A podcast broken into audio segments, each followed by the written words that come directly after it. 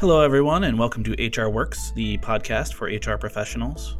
We really appreciate you taking the time out of your busy day to join us. I am the host of HR Works, Jim Davis, and also the editor of the HR Daily Advisor.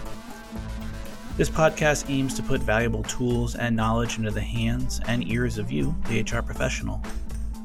Those tools will arm you with the best methods and strategies for attracting, motivating, and retaining top talent.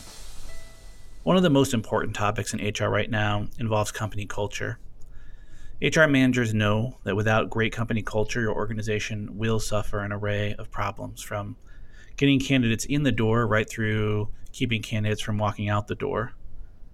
Today, we're lucky to have experts Keith Gowdy, PhD, and Duncan Ferguson, MA, to discuss a type of culture known as purpose driven culture and the value that it has on organizations. Keith Gowdy is managing partner at Vantage. For over 20 years, he has been a leader and a consultant. He has extensive skill in working with individuals and senior management teams to optimize their effectiveness and demonstrate strategic leadership. Dr. Gowdy's coaching specialties include accelerating the development of high potentials, helping company officers get to the next level in their careers, building and leading high performance teams, and minimizing unproductive behaviors and habits that can limit personal credibility and effectiveness. Duncan Ferguson is Managing Director of Client Services at Vantage. He has held a variety of senior leadership roles with BP Amoco and GATX. Prior to joining Vantage, Duncan was Managing Director at BPI Group, a global HR consulting firm. His role at Vantage is diverse and includes executive coaching, leadership development, consulting, marketing, social media, and relationship management. Duncan has been researching what it means to be a best boss and how this impacts organizational leadership, engagement, performance, and retention. Keith, Duncan, thank you so much for taking the time to join us today and talk about this important topic. Yeah, thanks, Jim. We, we're, we're excited to be here for sure. Yeah, thank you, Jim. Absolutely. Why don't we jump right in? For those of our listeners who might not know, can you please just describe what purpose driven culture is? Well, this is Keith. It, you know, fundamentally, it's that you are working for a sense of meaning rather than for uh, purely financial means or economic means, whether it's an individual or at the organizational level.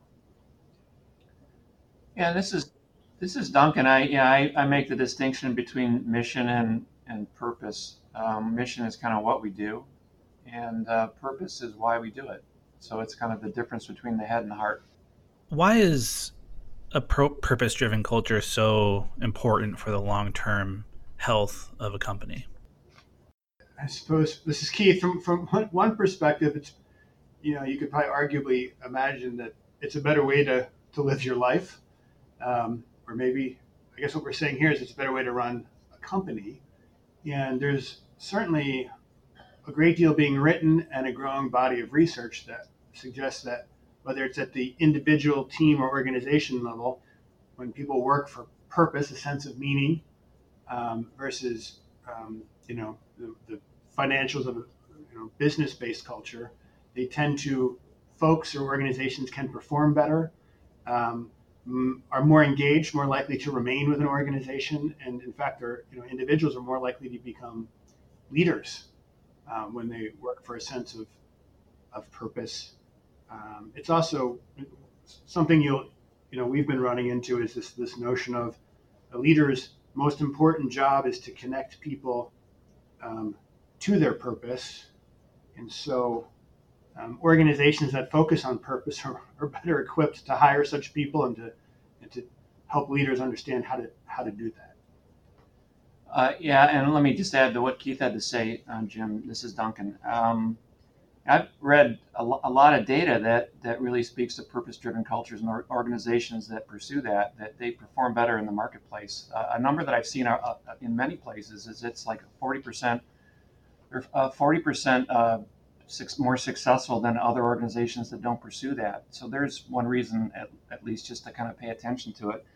Um, the other thing that's going on so much across all organizations, as anybody who's listening to this podcast can attest to, is this um, this, this that, that organizations are constantly in the throes of disruption and change and all that kind of good stuff. And I, I've always seen purpose as, as kind of that north star for organizations to help them kind of level set, give them a good foundation to to adapt to change and to deal with things that get thrown at them. It's no different than as an individual. If you have that sense of purpose about yourself, it can help you weather the storm. And I think it does the same thing for organizations as well. Yeah, I mean, you know, I've I'm pretty familiar with some of the numbers about you know just having sort of a positive work culture or a diverse culture in general, leading to a bottom line. You know, and I have a lot of guests that sit sit where you guys are sitting, and I, I'll usually ask them a similar question, which is, okay, so it's great for the bottom line. Um, why why aren't places doing it? What's stopping everyone from having a, a culture like that? Well, I'll, I'll kick in here and start, and then I know Keith has some things to say too. I, I'll start with just something simple. I, I think that it the, the term culture is just kind of this broad and amorphous concept. It's a little bit hard to and squishy. You know, it's a little hard to get your hands around, uh, and it it it because it's it, because it's like that. It it causes you to say, so what do I do to kind of deal with a culture? It's a lot easier to do things traditionally when you think about I can I can maybe uh, I can do something with the structure. I can do something on the balance sheet. Um, I can do something with process. I can move people here and there, and you can start to sense this is what's going to do. These are some things that I tactically can do to kind of change the business results. Um, and, and I, I, so I, I think it's partly that that it's this broad thing that's hard to get. It's kind of hard to get your hands around in terms of what can you do and what does it look like and what does it mean. Um, I, I, think the other thing is it's just it's hard because of that. I think it's a lot harder for somebody with an organization to drive a to think about culture and culture change versus the traditional way of doing things, which is I I just it's it's easy to kind of tell people what to do and where to stand and all that kind of good stuff. It doesn't get you where you need to go, I don't think, but it, it is it is a hard concept to I think understand. And Jim, it's you know it's it's clear that this hasn't this isn't the way managers are trained at MBA school or, you know, elsewhere to, to start with a sense of, of purpose versus, oh, the financial um, fundamentals that are instilled into them from, you know, the beginning of their careers. And um, also, I think there's a, you know, we've, we've all been trained in, you know, the, scientific method and, and management fundamentals. And it's easy to think that we can solve problems through training or greater oversight.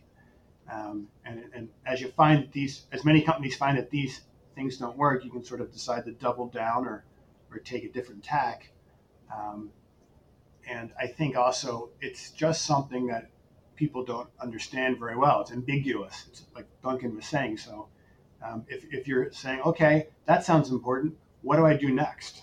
You know, it's a little harder to get out of the starting block unless the organization's committed to it.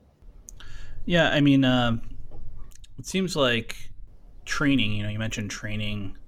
You know, we've we've done our own research, and I've read other research. It, it's almost always directed at the lowest level employees, the mid-level managers, and then the higher up you climb, the less training that's even conducted. Um, what and whether that training is is quality training or not you know, so that's a one of these things where people are trying to change an organization from the bottom. Um, I imagine with purpose-driven culture, it's critical for HR managers to start at the top. What happens if that doesn't happen, or if someone starts somewhere else along the chain of command? Uh, this is Keith. You know, you know, a, a lot of assumptions around culture are based on what's being reinforced from the top, and so management teams are, are all the time, and this happens in every organization around the world, are, are doing things that both promote and work against the espoused culture or the espoused values. Sometimes, you know, we just don't know it. Um, mm. So uh, when you think about systems of incentives or, or how leaders are selected, you know, these, these are decisions that start at the top. And although you can't just change the culture from the top because you decide you want, you, you know, you want to do it, um, really when you when you think about having a purpose driven culture that that's something that becomes foundational um, and is something that gets reinforced by senior leaders on down and it's just not it's kind of like pushing water up a hill, to use that metaphor. And you, you can imagine how difficult it is if an HR manager or director or you know someone in HR says, "I think we should do this," and then it runs into roadblocks because people see that what's being what they want to do or what's being suggested isn't going to get them very far. Mm-hmm. Yeah, I, I, think that um, you know I, I look at organizations. I, I think the CEO is the chief culture officer, not the HR person. The HR person is there to help drive that and brings a certain amount of skills and capabilities and stuff. But it it has to start at the top because uh, that's that's the that's the person in the executive team. They're the people that are leading the charge. And if it doesn't start there and they're not the ones behind it, at some point something's going to happen where they don't practice what they preach. And and at that point, at that point now it starts to dissipate. You know, people are people want a performance driven culture, I think most people, but they're also a little bit cynical when they hear people start to talk about it. Yeah. And they'll be looking at things really closely to make sure that the behaviors and the words are, are, are in alignment with the actions. Yeah, that's um that's exactly what I was thinking when I heard about, you know, when I heard you describe the definition is that how bad it would be if an organization tried to instill this kind of purpose-driven culture and then fell flat you know, if they talk the talk but didn't walk the walk, how damaging that would be to engagement and performance at that organization. You could argue that you'd be in a worse space, worse spot uh, if you try that and fail than you were when you without even trying trying at all. And I, I agree. And at, at some point, you know, the word that you see sprinkled throughout this this topic is uh, is around transparency and authenticity and trust and stuff like that. And it starts and ends there and, and people within organizations watch that really, really, really closely to make sure that um, there's sincerity and authenticity tied to this because because there's a lot of examples where the talk has been there but not the follow through. Let's um earlier you mentioned that there's a difference between a mission and purpose driven culture. Can you just explain why that's important? Uh, this is Keith. I'll take the first crack at it. And um, I'll use an example from my consulting. I was working with a, um, a group in a um, software company and asked them to talk about the, the, their purpose as an as a team because there was a you know divisional meeting. There are five different groups meeting in this divisional meeting, and they're you're going to talk about how does it all roll up into the, the higher level purpose. And they all started talking about mission statements type things because that's what comes easier right? We're gonna we're gonna be the best at what we do. You know, we're gonna be the leader um, in the market because it's talked about far more often. Um, then when you ask people to start, yes, that's great. That's a good mission statement, but does that, ins- you know, what is the purpose? And you can see them kind of get stumped. And you say, well, why do you do what you do? And then I, I've often, you know, told groups as they're talking about this, here's a litmus test. If, if you're writing down your purpose and it doesn't inspire you, you're probably talking about your mission, and you just need to um, refocus it a little bit. Yeah, I, I, would agree with with Keith. I, it, it the, the word aspirational or inspirational, it, it, it, again talks to your heart, not your head. And there's nothing wrong with a mission statement. It's really good to be be clear on what you do, but but it's even more important to really understand why you do it and how does that connect to the individual. And um, that that makes all the difference in the world to kind of getting somebody's spirit into their, into their job, into their work, and into their company. They always seem to me uh, mission statements. They always seem to me like uh, like a wish list. You know, here's the ten things that we we espouse, but you know, and, until you actually go and and live and breathe those things, they're nothing more than a than just that, just a list. But you know, in, in our firm, Jim, um, at Vantage, our mission statement or our, our, vision is to be the best partner for selecting and developing world class leaders. Hmm. And we mean it, um, and I think we can measure it. But when we talk about our purpose, it's, you know, we, we want to help people achieve their potential. And we, we think great leaders lead to a better workforce and arguably a better world. You know, it begins to get pretty aspirational. But I, I'll say one thing I know everyone in our firm believes that. When you wake up in the morning, you're like, "What's what's my purpose today?" Well, I'm gonna I'm gonna help someone make a great decision about who, who they hire or, or, or you know what they're doing as a leader, and so it, it's more kind of it resonates at a gut level.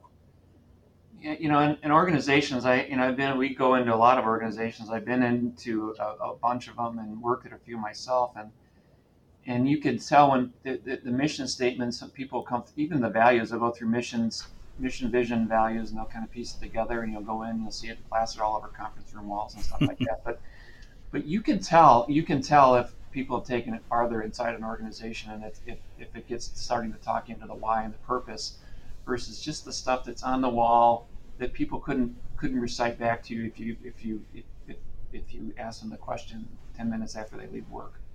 Uh, Jim, just building on that, this is Keith. Um, another thing we've observed is that when you get people talking about purpose, you get them talking about their own purpose.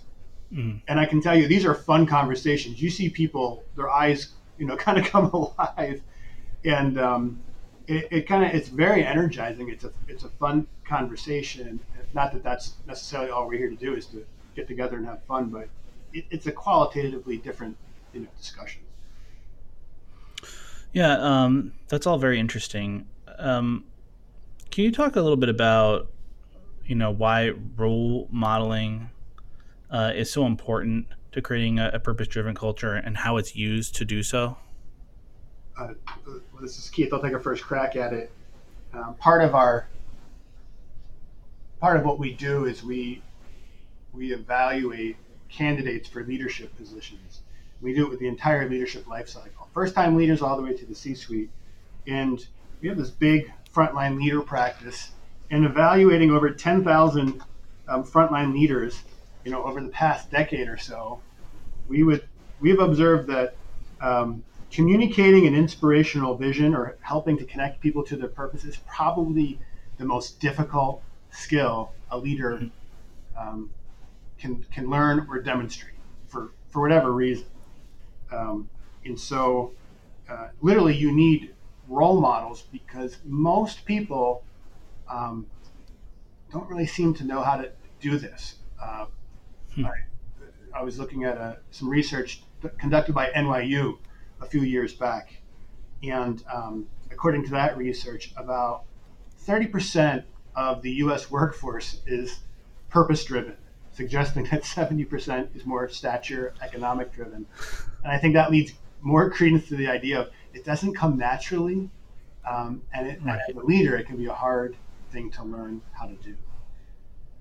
Yeah, I would echo that. Um, this is Duncan. I, you know, I, it doesn't, it doesn't come natural, and it isn't easy to do. So, so you you need to be able to sh- show what it looks like, and so that people can kind of buy into it. And I, I will say from working in a lot of organizations, there are people that do this naturally, and I and we'll probably get into this a little bit later, Jim. But um, it to me, it's incumbent on organizations to realize who those real culture slash change agents are within the organization and unleash them. And too often, those people are not unleashed or not not even noticed. Those are the people that are really the influencers in the culture that can make a huge difference in terms of role modeling and behaviors and all that type of thing. Yeah, I mean, it's if it's difficult for people to connect, you know, with their purpose, um, it's probably even harder to find people that either can already do that or that you feel can become like that. What advice would you give to an HR professional uh, for identifying candidates with this unique quality? Well, one would be to get it right from the start. And so when you promote or hire people into management or, or leadership roles, um, that could be a core capability that you emphasize when making, you know, promotional decisions, which I think implies that um, you might want to include leading with a higher purpose or leading with purpose in your, you know, your competencies or leader models or or success profiles. Yeah, I would I would add to what Keith had to say that I, I think you need to be really clear on what you're looking for in terms of uh, let's talk about leadership and leaders and competencies and behaviors. And then as, as Keith said, then you go about the task of really understanding how to find it and how to look for it. One, one thing I'll make a plug for is And I, I, don't think enough organizations really look at the recruiting process is, is one of the most strategic processes that they should that that that, that, that is tied to their success. And I have a lot of experience, kind of both internally as an HR leader and then in consulting to kind of witness recruiting processes. And I don't I don't see a lot of world class operations. And think about it: is there anything more important than than a recruiting process and who you're bringing into your organization, into your organizational community or your family. And um, I, I, really believe that a, a, big investment in that. So you, you start out by understanding what you're looking for, and then you have a recruiting process to really help you find it. And then once you get inside, you, you do everything you can to, to nurture it and develop it. So, how can an HR manager best help leaders to become more human centered and capable of connecting with employees? Uh, how much is it? How much is natural and how much is learned? Well, I'll take the first crack at it. I, I think what we're learning is that, um, and uh, perhaps this is surprising, a lot of this needs to be learned, right? Connecting people to their purpose or helping people be, become more human centered, um, for some reason in a business culture or a business context, seems to need to be learned. Um, one of the things I've observed is that a one basic tactic to, to move this forward that you can do on an individual level is to just help people be better listeners. Uh, I've worked with a number of, of executives, whether they're introverted or, or extroverted, and one thing they can all do, they can use deep listening as a powerful motivational tool. And um, you know, think about it this way: if if you talked to someone yesterday and, and, you thought afterwards, I, I don't think I've been that well listened to in the last three months. You know, think about that as a human-centered, um, you know, outcome and, and how and how powerful that can be. And it's it's it's it's a skill that everyone can learn or get better at. So that's a pretty good place to start. Um, I was at a a conference yesterday and they had posters all around the room and they were meant to be inspirational. And one, and one of them, and I, am not, I'm going to get it wrong as far as getting the quote just right, but it said that, you know, being listened to is so much like being loved. It's hard to tell the difference. Which so you know that says a lot. Yeah, I I will chime in here too. I you know going back to your question, you know I, I think about natural leadership and stuff like that. I you'd mentioned the best boss research that that we have done and are continuing to do. And um, these people who are have been our best bosses, as you hear people's stories and talk talk talk with them about the experience, these are people that kind of naturally get it, and the stories kind of confirm that there's a second group of leaders that are pretty good and as keith said it's all about learning and they can learn to be great and they, they develop themselves and pay attention then there's a third group that we might talk about a little bit later are people that are in leadership roles that probably shouldn't be and they do an awful lot of damage. So you know within that um, i think that you need to provide feedback to leaders to help them to help them learn and grow and develop and all that kind of good stuff. One thing i know from my role my roles in human resources is that you can form th- those kind of relationships with leaders where you have strong relationship, they trust you, you have credibility, and you can you they'll come to you and actually look for feedback on how they're doing in terms of leadership skills and behaviors that the organization is asking for. Another area that I think is important is um, to to get those leaders together from time to time and let them help each other. I, I was I was experienced with a larger organization that did that they put people, their leaders through training, and then they pull them together every six months to talk about what they're learning, how they can help each other, share best practices, and stuff like that. And then finally, I would focus on a lot of the key processes that are really vital to making sure that people are paying attention. Compensation is important, so this should be integrated into the compensation process, and uh, and your bonuses and your your performance raises and stuff like that should be there should be a some sort of tie-in to your behaviors as a leader and are you doing what the organization wants to, drive, to develop this purpose driven culture but that goes with everything from identifying high potential people to uh, again as i said performance management compensation those types of things I, it's really vital to integrate it into the organization and how it works i just have one last question and it involves that third group of people that you were talking about um, these are people that are not human centered and maybe can't even be taught how to be, or if they can, it's hard to get that process started. What would be your advice to, you know, especially if they're the CEO or something, you know, um, kind of a related. We had a, a, workplace violence and bullying expert in here, and I asked her the same question about what happens when when the boss is a bully, and uh, and she said, "Find a new job." I'm wondering if you have any advice for for an HR manager that you know that is can recognize and look at the numbers and say our boss is not is not helping the culture. We're not ma- performing as well as we could, and we need to do something. Um, well, I, I was um, as you're asking the question, I was thinking back to a conversation we were having with a CEO who was who had asked us to help him identify the next head of HR in his company. And he said, you know, the, the CEO and the head of HR needs to get a five out of five on cares about people.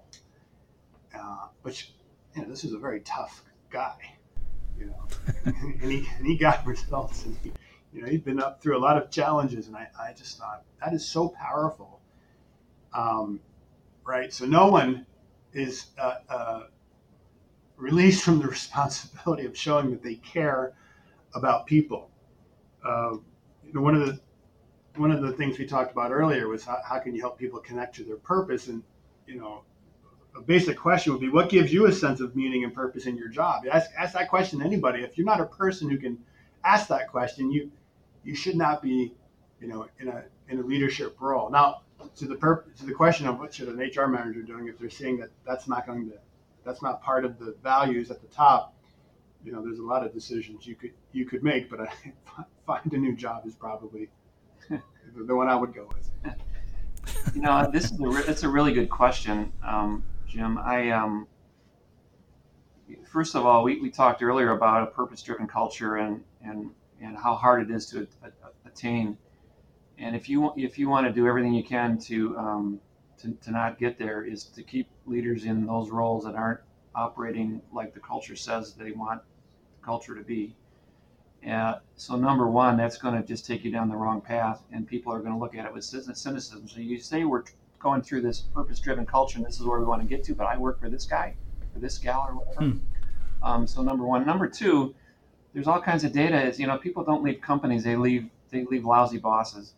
And uh, Gallup reports that every year. It's the number one reason in America that people leave their organizations. And in this day and age, when you're looking for top talent and you're trying to keep people engaged and, and trying to retain them longer than typically people are retained these days, the, the, the thing that the worst thing you can do is to give them a really lousy boss to work for. Um, mm. So it's all about to me. It's all about engagement, about driving that, and and so I. This is a tough one. This is where the rubber meets the road, and this is where organizations need to stand up. And there's nothing more visible about a company that doesn't mean what it's saying than when it allows people to be in leadership roles that don't belong there in terms of what they're looking for in leadership and the culture and competencies and behaviors and stuff like that. And at some point, you got to make that decision. You got to you gotta you gotta say that you know this person cannot be in a leadership role in our organization. Jim, one more comment about that. Um, something more specific, I suppose, than what I said earlier about what should you do if you're trying to think about whether or not you're in the right company. Um, we off when we when we're coaching folks uh, or giving them some counsel, we encourage them to write out a few lists. And one of them is what are, what are your needs and what's your value proposition and what are the needs of the company you work for and, what is their value proposition to you? And that is a perhaps a more structured way of really thinking about I don't know if this is the right place for me to be, whether it's because I have a bad boss or senior management isn't purpose uh, driven or not. Hmm.